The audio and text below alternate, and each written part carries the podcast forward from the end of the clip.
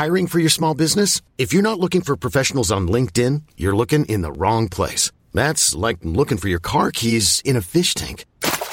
LinkedIn helps you hire professionals you can't find anywhere else, even those who aren't actively searching for a new job but might be open to the perfect role. In a given month, over 70% of LinkedIn users don't even visit other leading job sites. So start looking in the right place. With LinkedIn, you can hire professionals like a professional. Post your free job on linkedin.com slash achieve today. Kia ora everybody, I'm Jordan, host of the Kiwi Birth Tales podcast. It's my hope that you find support and comfort in these stories, and I'm really looking forward to bringing you today's episode. Just a reminder before we get started that these are personal experiences and you should always seek medical advice before making any important decisions. I'm not an advocate for any particular model of birth or birth care, and this is simply a platform to share these empowering Kiwi birth tales with you all. In today's episode of Kiwi Birth Tales, I speak with Lauren. Lauren takes us through having her first baby join her through the Oranga Tamariki program, and then her second baby was conceived through IVF after a really long journey. So I'll let Lauren take you through the rest of it. I hope you enjoy. Hi, Lauren. Thanks so much for joining me on the podcast today. Hi, thanks for having me. No problem. Would you like to tell our listeners a little bit about you and who's in your family?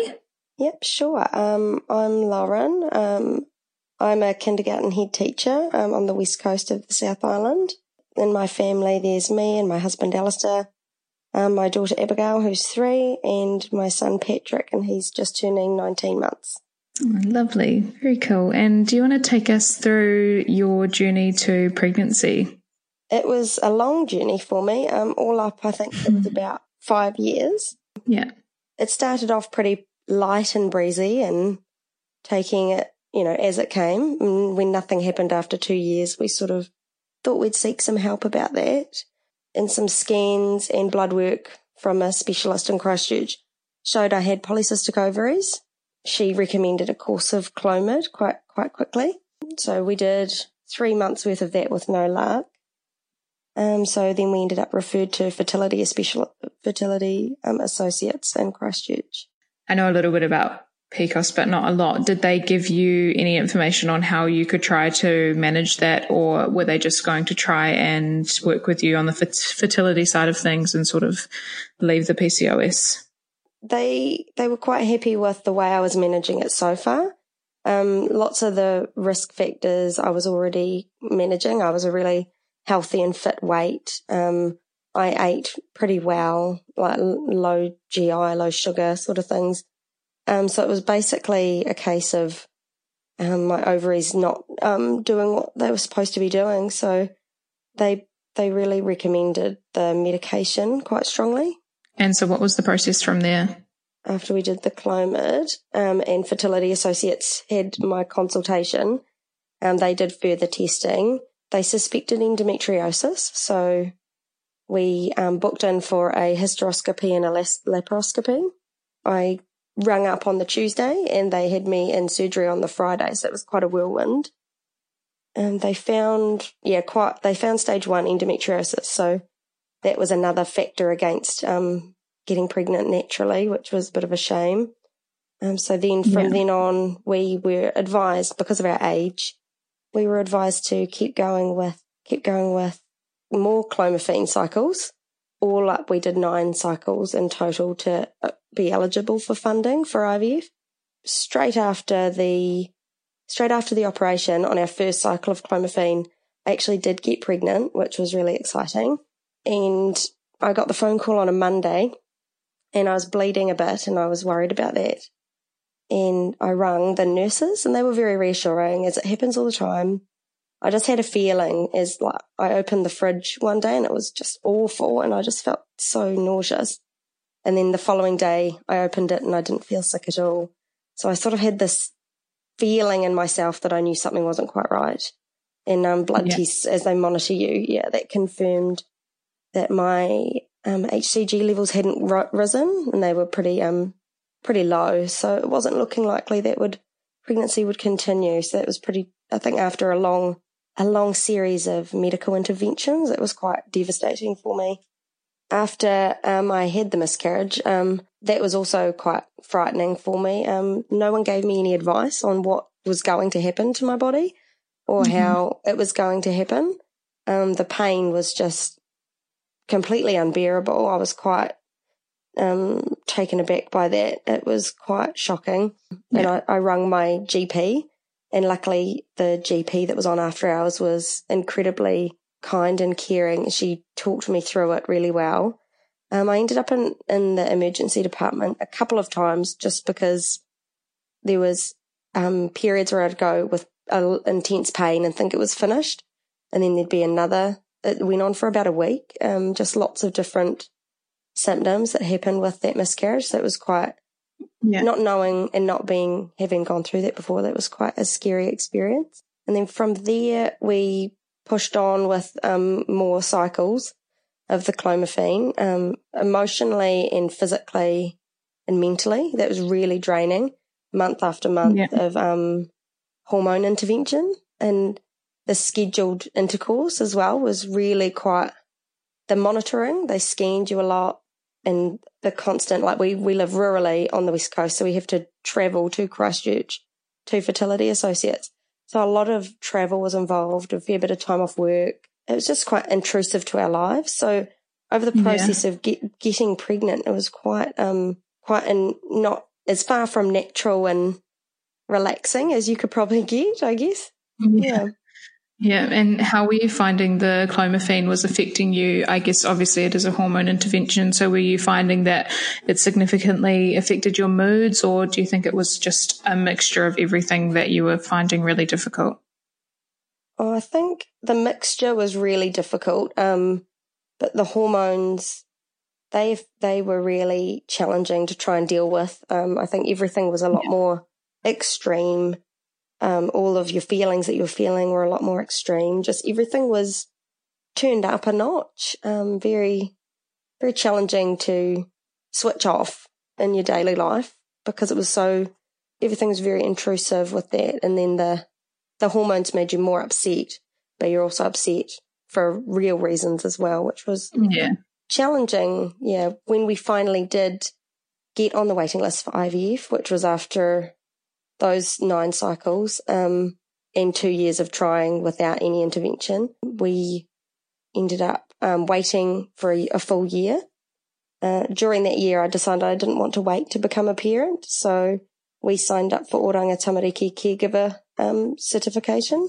And through that, um, we were amazed to find ourselves parents of a wee six month old baby girl. So that was a different oh, sort wow. of birth in a way, um, becoming yeah. parents in that way, straight into the six month stage. So it was really amazing and wonderful, um, but very different to the journey to pregnancy as well. So that was sort of on a on the back burner while we parented our wee girl Abigail. How you decided to go about things? Obviously, once Abigail was with you, were you still focused on trying to conceive, and, and what were your thoughts there? Yeah, I, I definitely knew I wanted to experience pregnancy, and I definitely knew that we weren't finished with our sort of journey to um, have having yeah. that experience as well. It was it was definitely not healing in the way that you would maybe hope it would be. It was quite ex- interesting that it wasn't a replacement for being pregnant. I felt it was yeah. a very different way of being a parent in its own right. And I, I think that's quite significant and special. But I think if I wasn't, if I wasn't able to become pregnant myself, I'd still want to, I think I would grieve that in a separate way. Um, yeah, I think that's a very, it was very different. I, I assumed it would be maybe more similar, but once I, once we did the IVF cycle and did become pregnant, that was very different to parenting a six month old baby that came into your care and you have to build a relationship with them really, really fast. And there's a lot of pressure on yeah. you from various agencies because they're looking at your parenting. Whereas when you're sort of in the pregnancy stage, everything goes very slowly and it's just little increments every day that you build a bond with your baby. Yeah. So it's very, it was a really different experience. I'm really excited that I've been lucky enough to experience both. Yeah, that's really interesting. I've I've never spoken with anyone who's had a baby come into their care that way, and I think I can resonate with what you say about needing to build a bond because when you're pregnant, I guess it it happens um, slowly over the course of your pregnancy, and then also when you're parenting the newborn. I guess it happens slowly that way too, and there's no one focusing on what you're doing every second or anything like that. So I can only imagine that that was a really different experience. Yeah, yeah, it really was. Yeah. And so when you decided to do the IVF cycle, do you want to take us through that? Our number was sort of called up. Um, we went in and they basically set everything in motion. Everything is controlled for you. They give you all the information you need from from absolutely every angle. They train you in how to use the needles. That was something I was quite nervous about. Um, injecting myself. My sister, um, she has an autoimmune disease, so she's I've seen her injecting herself with her um, immune suppressant medication. So I'm not completely alien to it, but to do it myself was very challenging. I took a few goes, yeah. but then once I was, you know, you have to do it so much, you get into the swing of things. I I liked doing it myself. I didn't want my husband to do it. There was just some element of control that I needed about it. I don't know. I just needed to do my own injections. So I knew very, yeah. very controlled. I found IVF much easier.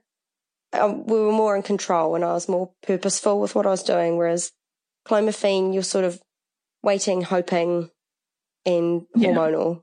Yeah. Um, IVF, I was doing a job and doing my injections and monitoring everything and going for my blood tests. I felt too busy to worry too much. And doing it all while I had a toddler as well was quite um yeah. it, yeah that was that was another aspect to that. I kind of had didn't have too much time to dwell on it because i was busy with um, abigail at the same time. Yeah and so you only did one cycle of ivf and it was successful. Do you want to take us through that? Yeah we did. Um, we went and through everything monitoring all the blood tests um, towards egg retrieval. We went to christchurch they scanned me and I needed to stay there a few days. Luckily, Al's parents live there, so we stayed with his mum and we just waited until the eggs were at their point where we could give the trigger injection. Um, there was a bit of a scare when my levels, something in my blood spiked and they were concerned that the eggs had all been released before they could gather them. So that was a really devastating blow. That was trying to stay positive and then being told prepare yourself that we might be not be able to get mm-hmm. any eggs was just really challenging to get my head around. The egg retrieval was really painless. It was really the ladies and um, staff in there were just really wonderful and caring, kind.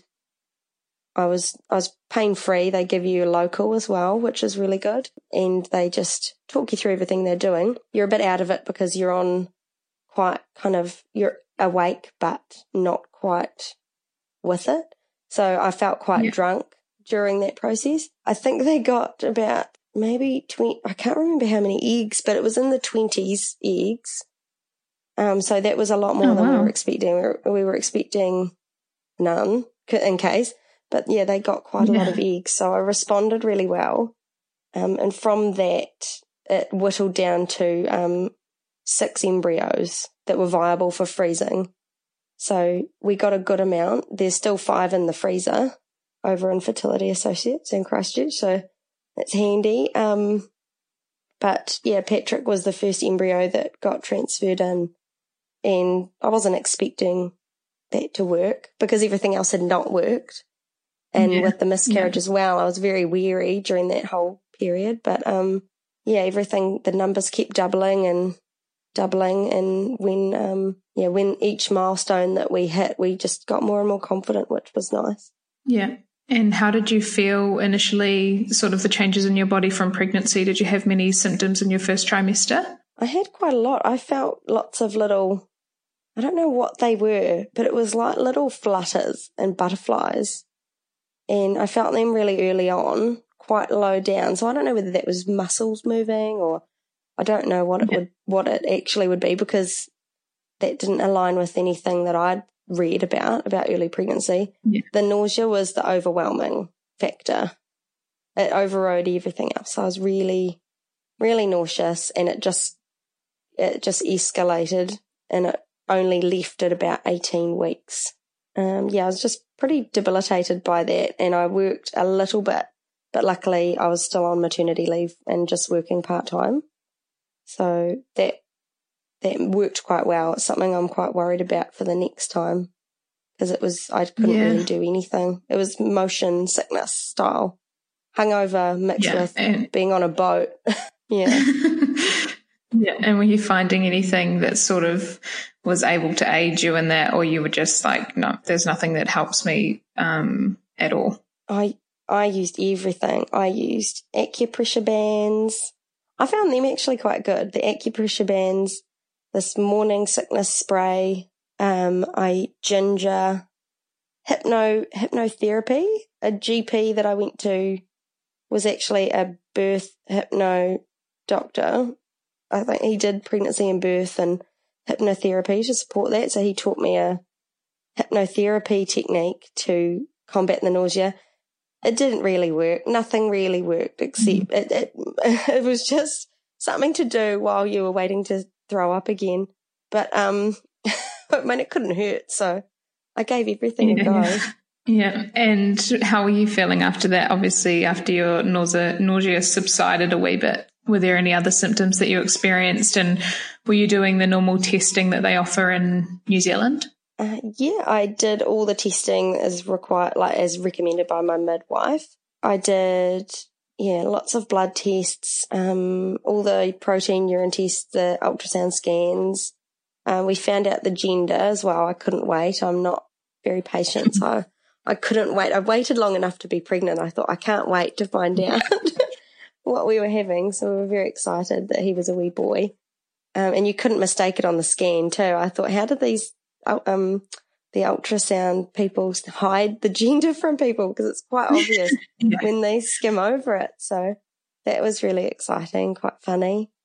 Um, I felt amazing right up until about, even at like about 34 weeks, I felt really, really good. And, um, I just felt starving. I was starving the whole pregnancy. So hungry. I'd have two dinners, um, heaps and heaps of snacks. I loved a cheesecake. That was my favorite. Yeah. yeah. it, was, it was bliss for that middle bit. Yeah, it was really good. Yeah. And I think you mentioned in your email that you were tested for gestational diabetes. I was, and it came back clear in the earlier testing. I think that maybe yeah. Um, they test you sort of in the middle, and um, then my midwife was measuring me and she sort of did the calculations to figure out how big she reckoned baby was. And compared to me, and has, has, um, you know, they're pretty certain with IVF babies of their, um, their dates. So she was quite concerned yeah. he was actually measuring really big. And she said, we need to get you tested again. So I did the um, two hour fast one with the sugary drink. That was really unpleasant. It made me feel really unwell. It was a tricky environment as well because you're in a, you have to wait. In the hospital I went to for my blood test, you have to wait in a waiting room with a lot of other people. And I just felt like mm. lying on the floor and like really, really unwell. So it was a really stressful two hours. Um, but she, yeah, confirmed it was gestational diabetes um, after that test, which was a bit of a quite a concern when you've had nothing really to worry about, and then they tell you there might be something wrong. Um, it starts the the wheels turning in your mind, and the stress starts to yeah. come on. Yeah. And how far along were you when that was confirmed? Uh, 34 weeks. I'm pretty sure that was when that was confirmed. So he was pretty good up until he just got really big and I was so I'm five foot and with the polycystic ovaries and I was quite slim and I lost a lot of weight from morning sickness. So I stayed, I really didn't put on weight during pregnancy. I, yeah. because of all the hormone yeah. treatments for years, I'd actually had a lot of extra weight on. And so when I finally did, um, become pregnant, the morning sickness dropped me right back to pretty much my normal, which is 52, 53 kilos. Um, and yeah. then I suspect my body just couldn't produce, physically produce enough insulin to cope with all the stuff that I had to eat to grow him and keep my energy up.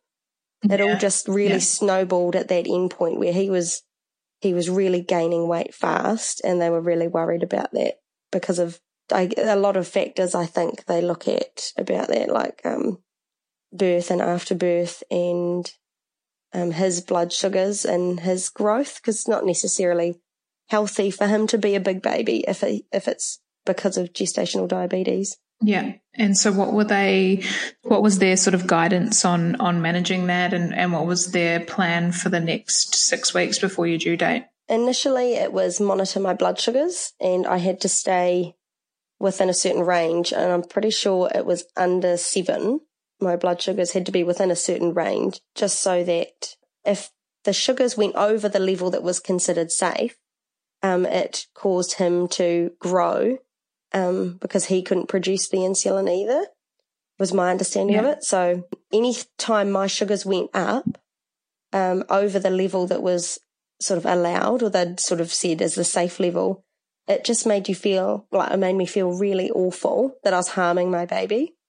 That was a yeah. really difficult challenge with it because what ended up happening is they uh, like you to manage it through diet.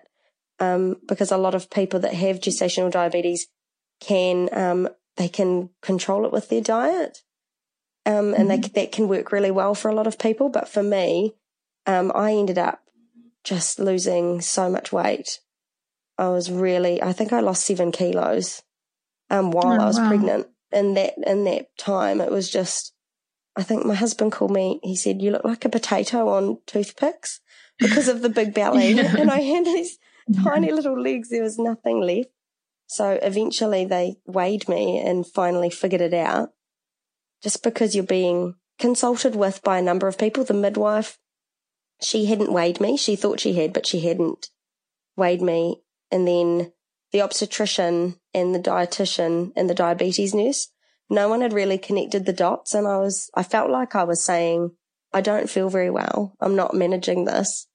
But when you're kind of pregnant and upset and trying your best to do what they've asked you to do, you don't really feel as strong as you think you you know you might be and say yeah. try and push yeah. for more. So when they finally figured it out um, that I wasn't managing um, and I needed to eat more food because I was wasting away and I had no energy, and yeah. they they put me on insulin.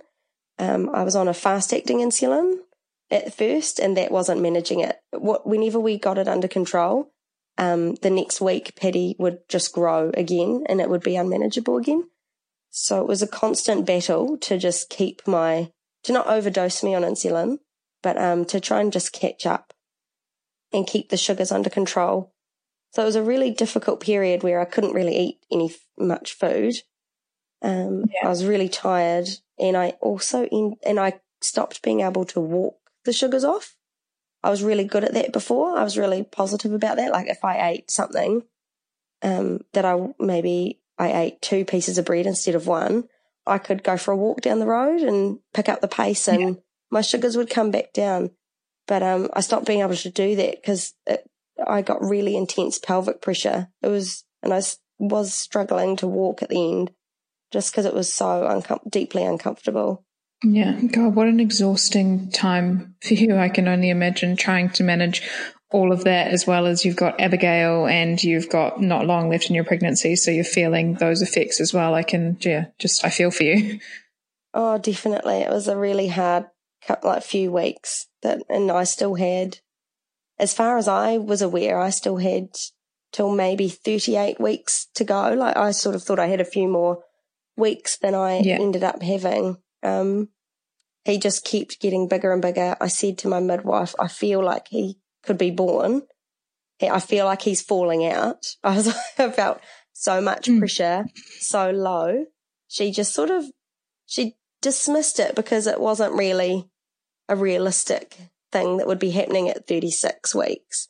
Um, so on 36 weeks and the seventh sort of day, right on the cusp of becoming 37 weeks, um, they did a, a, a, a internal to check my progress, like sort of like to give us an idea. And they were expecting cervix to be really far back, really closed, nothing going on.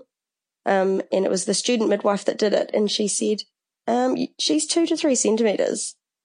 And I was quite, I was like, oh, that's why, that's why I'm so uncomfortable. He's like sitting on me, ready to go. And my midwife said, don't get, get out of there now because we don't want to stimulate anything because it was still too early.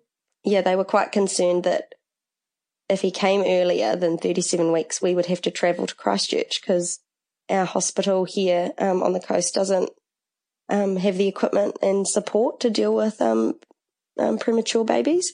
So they would fly right. or ambulance, or you'd be instructed to drive if you're in this in an okay state to drive. Um, you'd just head over there if there was anything happening. But um, they were quite surprised, so they said, "All going well, they'll um, induce me at 38 weeks, just because my insulin wasn't man- like I wasn't managing with that. I think the, yeah, they like to deliver the baby if it starts to impact the baby more than they would like. Yeah. And so what was the process from there? Obviously you were right on the cusp of 37, so you needed to try and make it one more week. What was that um, like for you? Um, that was a bit tricky. It was um like the the the internal they did um that night, like the next day I would have I would be 37 weeks. So I was just yeah. in, up in the night and I, I think it was 11 at night and I just kept going to the toilet thinking I needed to wee. And then I heard this popping sound and I thought, oh no, I, I wasn't prepared. I didn't even have a hospital bag packed or anything because it was, they were like, don't worry about it. Don't worry about it. Don't, it's not going to happen now. It's this, it's your first baby. It'll be over. All those things that they say, like it can take time. Don't worry. And waters went pop and I was like, oh, here we go. And contractions started pretty quickly after that. So there wasn't yeah. much waiting. It was quite quite full on right from the get go there at home.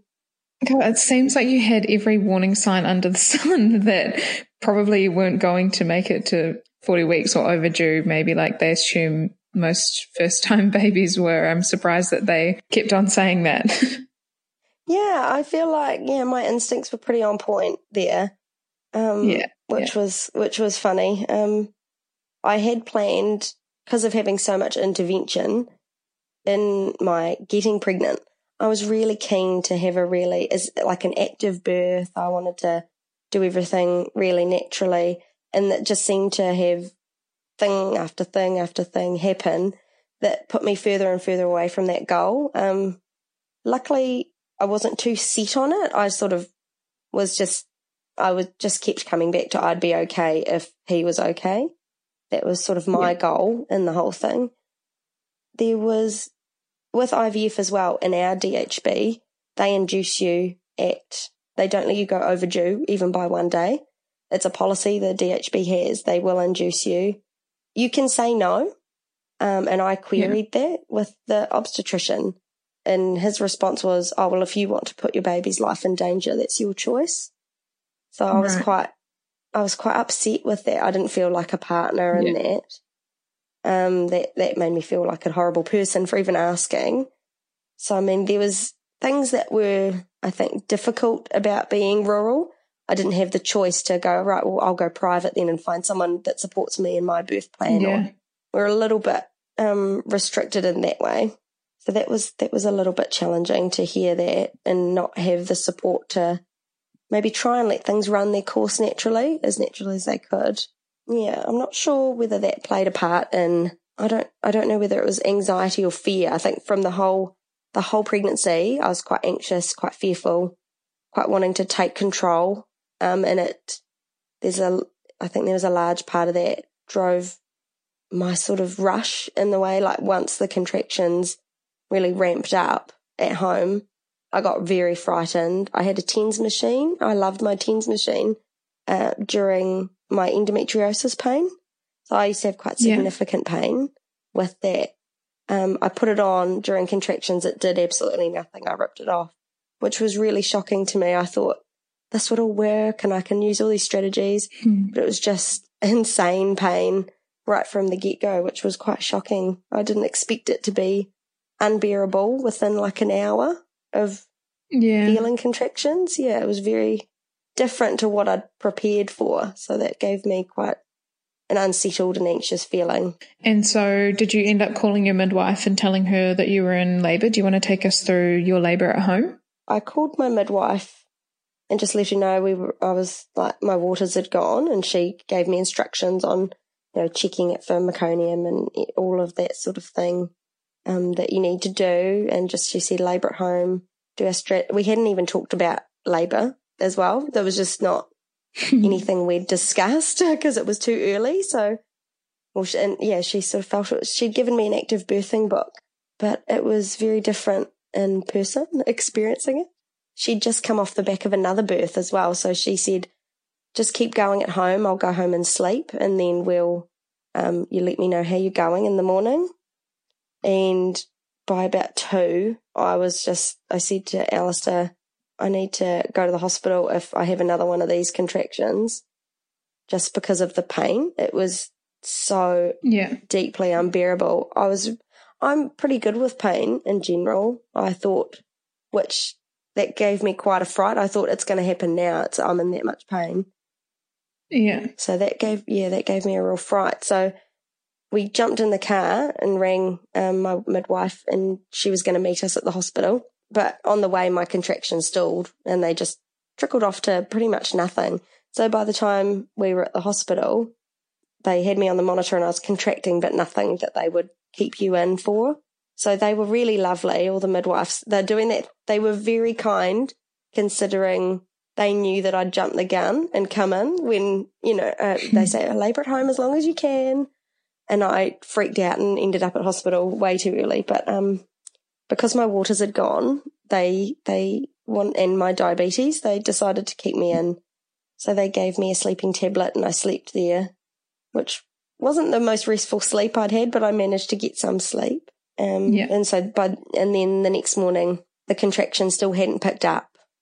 And they said because of the diabetes, because you were needing to be induced anyway, that the waters had gone and it had been, you know, like 12 hours since the waters had gone um, they were gonna they recommended I be induced, and because yeah. they recommended I be induced, they also recommended the epidural um, because of the contractions being so different um, to I guess natural hormone driven contractions. And they said, you know, we're, we're, it's your choice. It's but they explained the pros and cons and what would happen, and I was definitely keen for the epidural on that one. I just felt I, I sort of felt that the the the hormone that they were going to give me would the contractions would be quite intense and it could take quite a long time. And I was already tired and I thought, oh, I'm happy to have the epidural. So I had the epidural and contracted away happily for that whole day and into the evening. Nothing really eventful other than around 11, my epidural wore off without anyone noticing. So I gradually got more and mm. more pain, which was quite I, it, it crept up on me before I knew it. And then suddenly, and I was nine and a half centimeters by that point, and they keep turning up the drip, turning up the drip. So they were pretty, pretty fast and furious contractions that I was having. Yeah. And no pain relief, like it had worn off completely. So everyone was scrambling to try and get the gas which I really liked the gas. I found that really, really um, relaxing.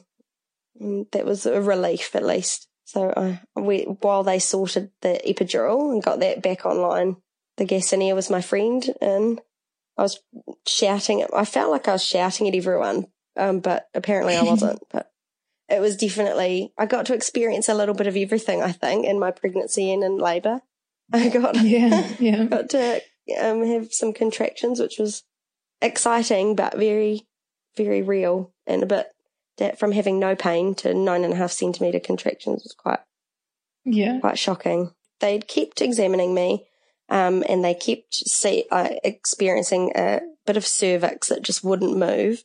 Um, Patrick was posterior as well. So I think they kept trying, they would ask me to get in a different position. Even with an epidural, you can move into like sort of active birthing positions within your sort of range of movement that you've got. Yeah. The only issue with me was I was hooked up by then to the the epidural drip, the the one in the IV into my hand, um, and also the other hand had another IV in it for the diabetes medicine. So I couldn't manage my um, testing anymore. I was getting too tired and too sleepy to test um, as often as they needed me to. So the hospital midwives took over. My midwife, um, she'd actually, she'd gone that morning. So she was actually sleeping. Um, so I was under the care of um, hospital midwives, which I really enjoyed. They were wonderful. I had this wonderful midwife. Um, talk, she answered all my embarrassing questions that I was really nervous about because at this point I was still ready to push a baby out. So I had, I was asking what happens if I poo? What do you do? Who's going to be in the room? I just wanted to answer, like, who to answer all those questions that I was really frightened about. That you, she was very yeah. warm and maternal and lovely. So I felt really safe to ask all those. Sometimes you think they're silly questions, but I sort of thought I've got to ask them. Otherwise I'm going to be worried. And when I'm pushing and I don't want to be worried, I just want to push the baby out. I don't want to be worried about silly things. So they were yeah. really wonderful and I had a I had a go at pushing, and I was doing a good job at that, but the cervix just wasn't moving. And the midwife put her hand inside, and um, while I pushed, she pushed the cervix back to try and just get his get it round, just to, but it just wasn't moving. So, yeah, that's when they called the cesarean. The doctor came in and um, made the call that um, a cesarean would be the best option. It's just not, it wasn't moving. And Patrick was, he was happy the whole time. So it was a very relaxed, it was very fast that because it was an emergency cesarean, every, the theatre team and everything was moved quite quickly, but it was very relaxed. I felt quite safe during that process of yeah. being transferred to theatre.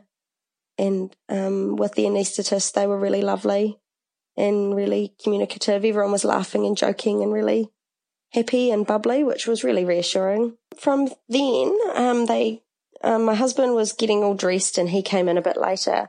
Um, they kept doing the sort of pinch test to see whether I could feel things. And I said yes. And they said, Oh, can you feel that though? And I said yes. And they said, Oh, but no pain. And I said, yes, it's hurting when they're pinching the skin. And so they said, Oh, okay. So they tried to adjust the epidural. They tried to adjust that sort of thing, but it just wasn't taking away the full pain. So the pain was bearable, but it was definitely not like tugging and pulling pain. It was like I could feel them cutting through each layer, which was really, mm. I had to really focus because I wanted to stay awake. So I said, I can still feel it. It's still painful, but they were obviously you know, confident that it wasn't painful enough that they were to, you know, needed to knock me out. So right. the doctor said, okay, we're going ahead anyway. And I said, oh, okay. and um, oh my gosh. the said, yeah, I wasn't ready. I sort of felt like, no, um, I don't, you know, you hear and you see, oh, the tugging and pulling sensation's normal, but pain isn't. And I was feeling pain. So I sort of was quite terrified at what would happen as they yeah. proceeded with that while I was awake. So I hadn't noticed at that point that my husband was looking grayer and grayer. He he said to the anaesthetist or a nurse, I think he said, "I don't feel very well," and then you hear them saying, "Hang on, Dad's going." Dad's going. oh no. He's gone. And he was on the floor, but he at least told them so he could get on the floor instead of just passing yeah. out and knocking out all their equipment and things. That was good. um, but oh, poor Al. Yeah, he he wasn't he wasn't coping with like two straight nights of no rest and he'd just come off a night shift the night yeah. I went into labour as well. So and combined with a very hot operating room, he doesn't cope well in the heat, so it was all very hot in there, lots of medical smells. I think they used some sort of sin like a singy thing, like a um cauterizer. That's the one. I think they used one of those yeah. at one point, and I think the smell of that might have maybe set him yeah. off. Uh, and so he was wheeled away in a wheelchair into the recovery room. I could feel the big, those um, metal things they use to hold your stomach apart. I could feel them in my stomach and I could feel all my mm. insides being pushed around while they grabbed, got Patrick out. So it was quite, uh, I was really focused in on staying awake, staying okay until he was, he was out. But, um, that was once he was pulled out and he started to cry and the pediatrician checked him because because of the um, gestational diabetes there was a pediatrician there as well just to make sure he was all right. And because he was so early, I think that was another factor. Being 37 weeks, he was quite, um, they were quite worried about things like in breathing with a C-section and an early baby. They don't get pushed through the vagina through, like they don't yeah. get that pressure on their lungs and then it squeezes out all that mucus. Often they can get, yeah, um, have trouble with mucus in their lungs, but he was, luckily he was fine in that regard, which was really reassuring. Yeah. And how big was he when they weighed him? I imagine they weighed him in the room, did they? They did, yeah. He was seven pounds 14. So at 37 weeks, that's a pretty good weight. So he was really gunning for a gestational diabetes baby weight, I think, if he was going to stay cooking yeah.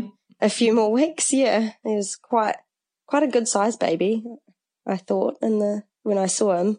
Uh, from there, um, they asked me if I wanted Patrick with me but I felt too unwell. Um, I did lose a bit of blood, nothing major. Just I think the whole shock of everything um, made me feel quite yeah. sick. So I said, take him to Al.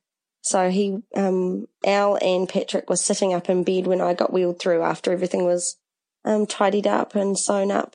And Al was um, sitting there in the hospital bed with the baby. And I said, Oh, congratulations, you've had your baby. it was just a funny sight to see him with the baby.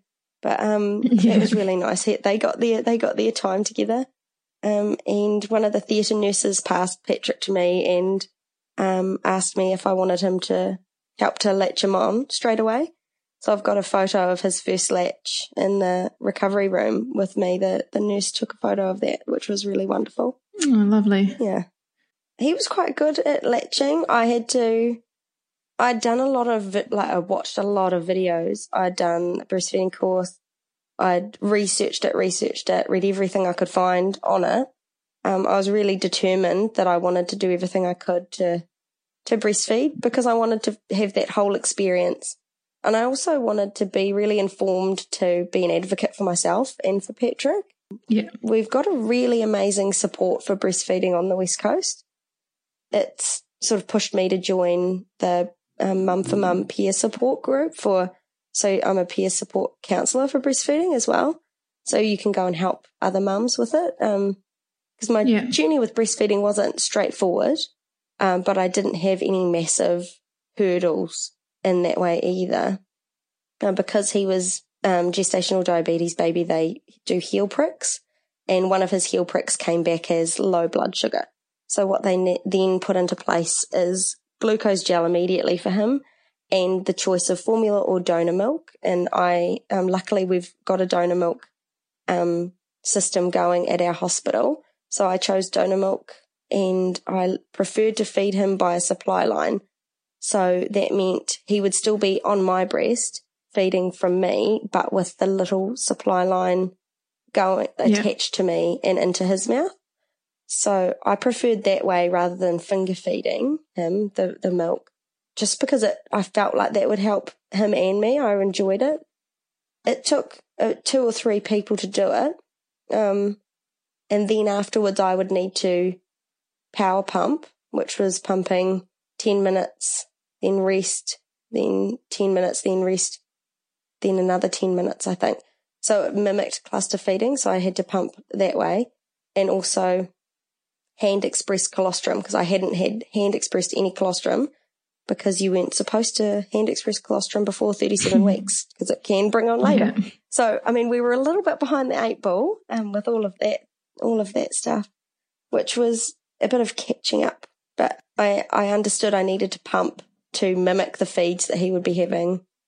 Then I had to also give him time on my breasts to, to feed and latch. And I worked on getting his mouth really wide, getting, looking for that swallowing. I could never really hear him swallowing as a little infant. So that was challenging for me, learning all of that. Um, I never really had a huge amount of pain, which was nice, but they got uncomfortable in those, those gel things you can put in the fridge and then put them into your bra. They were a lifesaver. They were oh, yeah. amazing. I had heaps of those. Yeah. So and so, how long did you end up spending in the hospital before you went home? I was um, determined to stay in the hospital until my milk came in. Um, I really wanted to get all the support that I could uh, yeah. to make sure I, I felt confident to feed him. I wanted to feel confident and I wanted to be reassured that there were, that he was being fed, um, exclusively from me because I wasn't sure that I would be able to do the supply line feeds and pump and top up think, you know, manage that workload. I really thought if I can get it sorted before I leave hospital, that would be wonderful. So I stayed yeah. for five days. So normally they say after like two or three days, you can go home. And they, the obstetrician came in and said, Oh, you can go home now. And I said, Oh, thank you. But I just asked, I said to the midwives, can I just please stay until my milk comes in?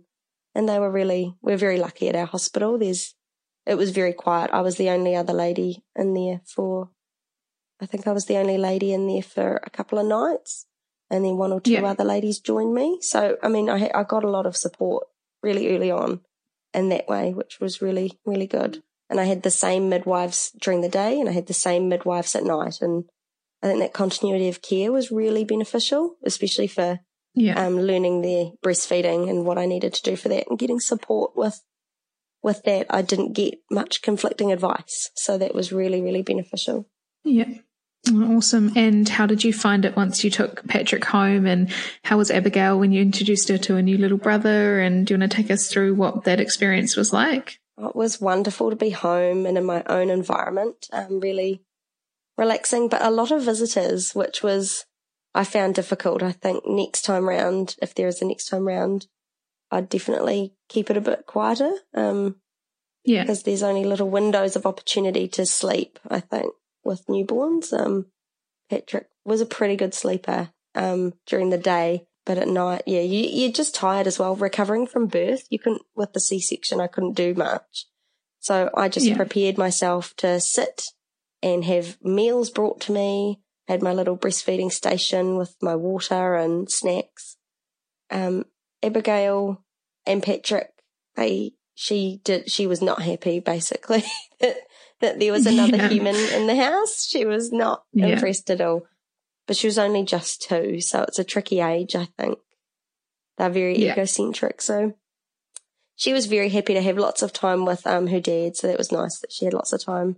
Because I was breastfeeding pretty much the entire time, unless Patrick was sleeping, he was breastfeeding, so he was a very busy little feeder, which was I was prepared for, which was good because it was quite full on. I think if, if I expected him to only feed every three hours, I would have felt really overwhelmed with it. But I just sort of had in my mind, I'm just going to, as much as he demands, I'm going to give that to him. So yeah. that worked quite well. Yeah, it worked well. Yeah, awesome. And what were the next few weeks like? How were you feeling emotionally and how did he go with gaining weight and everything like that? I felt I felt really amazing in honeymoon sort of phase. I felt just in love, absolutely in love. And it was just this massive high feeling really attuned to him. And he was so relaxed. He was a relaxed little dude. Was so calm. And that calmed me as well. And I think feeding him calmed me, having lots of time sitting with him.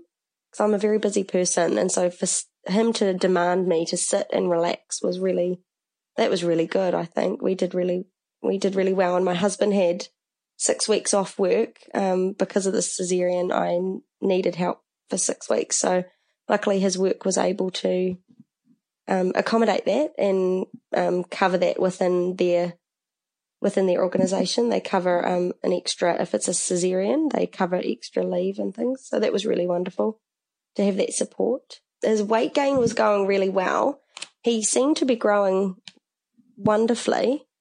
And he had a way from my midwife and she said, he's actually lost weight. He's not putting on weight. So she thought he had not put weight on in the week that, in the few days that she hadn't seen him. Um, which was enough to set plans into motion to have, he has a little tongue tie. So she said, no, the tongue tie needs to be cut. Um, he needs to be topped up with like um, your, your expressed milk right now if you've got any milk in the fridge. So we had to get a bottle out like when she was there and feed him a bottle. She got the hospital pump because I didn't have a breast pump. Um, so we got the hospital pump and appointments were made, everything. I was just in tears, so upset because I thought everything was going so well. I felt like he was drinking enough milk. He had enough wet nappies. There were lots of signs that he was totally fine.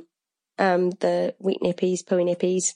He was alert and awake while he was, you know, alert, you know, and sleepy and he wasn't showing any signs of classic not, not gaining weight that you would be worried about.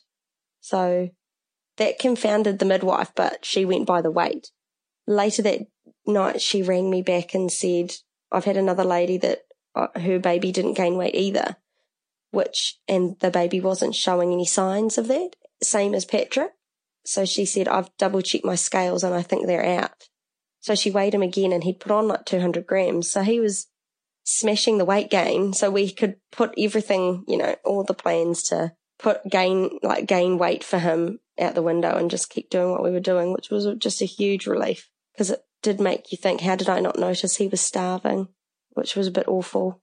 And so, what was your experience like with him sort of once you got your feeding all sorted? And did you notice any changes in his sleep patterns? I did, yeah. He was a really, like, they would say a good sleeper, um, right up until four months. And like, he only woke maybe once or twice a night. It was quite manageable. Um, after that, he pretty much catnapped and his wakes were pretty much at their worst hourly, um, and at their best maybe four times a night. And that's pretty much continued. Um, if he's teething, he's up between six or eight times a night. Mm-hmm. Um, so I can get pretty sleep deprived. um, yeah. That, that was, yeah, I've had to sort of get sleep when I can get it. Um, and it's not really changed since, since then. So that, that first four months was kind of little baby bliss because we were all getting lots of sleep, which was yeah. nice. Yeah, he was really just, and he, he will feed to sleep as well. So we, we do just that goes along with that on, de- on demand and demand supply thing. He drinks a lot of his milk at night, which I find out when I go away because when I wake up, I'm really engorged and I think, oh, he does actually drink quite a lot of milk at night. Um, but that seems to be his pain relief as well for teething. So it's just part of our lives at the moment until he's ready or able to be weaned eventually one day. Would be yeah. nice. Yeah. And how old is Patrick now? um, he's 19 months, so he's going to be two in February. So not really that long to go for sort of natural weaning. And um, we did a bit of night weaning. Um, I developed, I developed aversion, really bad feeding aversion not long ago. Um, but we discovered that was because I'd somehow gotten pregnant naturally, which was a real surprise. And so that really impacted on the feeding. So we ended up having to night wean him. Um, but as with the other pregnancy I had prior to IVF, um, I found out I was pregnant at the start of the week. And then by the end of the week, my levels had halved. So yeah, I had to have, at least it was more of a informed miscarriage this time, but sure, still tra- a bit traumatic and not something I'd want to do ever again. If if that's a, no, just it's just one of those things that's quite uh, unpleasant, and particularly this time was quite unpleasant with um just it was a further along pregnancy. It was a more developed pregnancy, so yeah, that was quite more painful in a, in a way. But I'd had I had pain medication ready and strategies to cope, so that was that helped a lot this time round. So that's my most recent pregnancy that's happened. So the next, the next one hopefully will be um, planned IVF pregnancy. If that, yeah, if we're so yeah. lucky, if that, if another transfer works, that would be really lovely. Yeah. And how long do, is there a limit of time you're sort of able to keep the embryos in the fertility associates office, or what's the process there? Uh, we have to pay storage fees, um, but they like yeah. you to make a sort of a decision around 10 years, I think. They start to, um, they pretty much let you have them there indefinitely, so long as you're paying yeah. for storage. But, um, there comes a point when you might need to choose what you do with them. And there's a very, there's a range of options. If you choose to not use them all, um, you, there's a range of options for what you can, you can do with them. You can donate them to science. You can have them made into jewelry. I'm not sure how that works. Um, but there's someone that makes them, turns them into jewelry, which is quite quite a lovely way of doing it. You can donate them to um, couples that can't create their own embryos. Um, yeah, there's a there's a range of you can get them gifted back to you, and you can you know do what you would like with them, like plant them under a tree, like you might the placenta or something like that. So yeah, yeah. So I don't know whether we'll need. It depends how the thawing goes. Whether we will need all five, because they might Patrick might have been the lucky embryo, and the rest might not Yeah, be sure. as lucky. It's hard to know without um, genetic testing, which we haven't had done. We were going to do that if Patrick's um, em- the embryo that was Patrick didn't eventuate. We were going to get um, pre-implantation genetic screening yeah, just because of the miscarriage. And then if that didn't work, then we were going to investigate that further. But there's no need to do that at this stage. So it's still on the back burner that, that in case we need to do that, we might. yeah. I think you've got a really interesting and, and long journey and experience that you've shared with us today. But it's really lovely to hear that you've got um, two beautiful little babies with you now. And yeah, I look forward to seeing any updates in the future. But thank you so much for coming on the podcast today, Lauren, and sharing your story with me. I really appreciate it. Thank you so much. Thanks so much for listening to this episode of the Kiwi Birth Tales podcast. I really hope you enjoyed it. I'd love to hear your feedback, so either leave a review on the podcast app that you're listening on or head to our Instagram at Kiwi Birth Tales and leave a comment there. If you're interested in sharing your birth tale, then please head to the Instagram page and use the email link to get in touch. Thanks again for listening. I really look forward to sharing the next episode with you. Hi, I'm Daniel, founder of Pretty Litter. Did you know cats tend to hide symptoms of sickness and pain? I learned this the hard way after losing my cat, Gingy. So I created Pretty Litter, a health monitoring litter that helps detect early signs of illness by changing colors, saving you money and potentially your cat's life. Pretty Litter is veterinarian developed, and it's the easiest way to keep tabs on your fur baby's health right at home. Go to prettylitter.com and use code ACAST for 20% off your first order and a free cat toy. Terms and conditions apply. See site for details.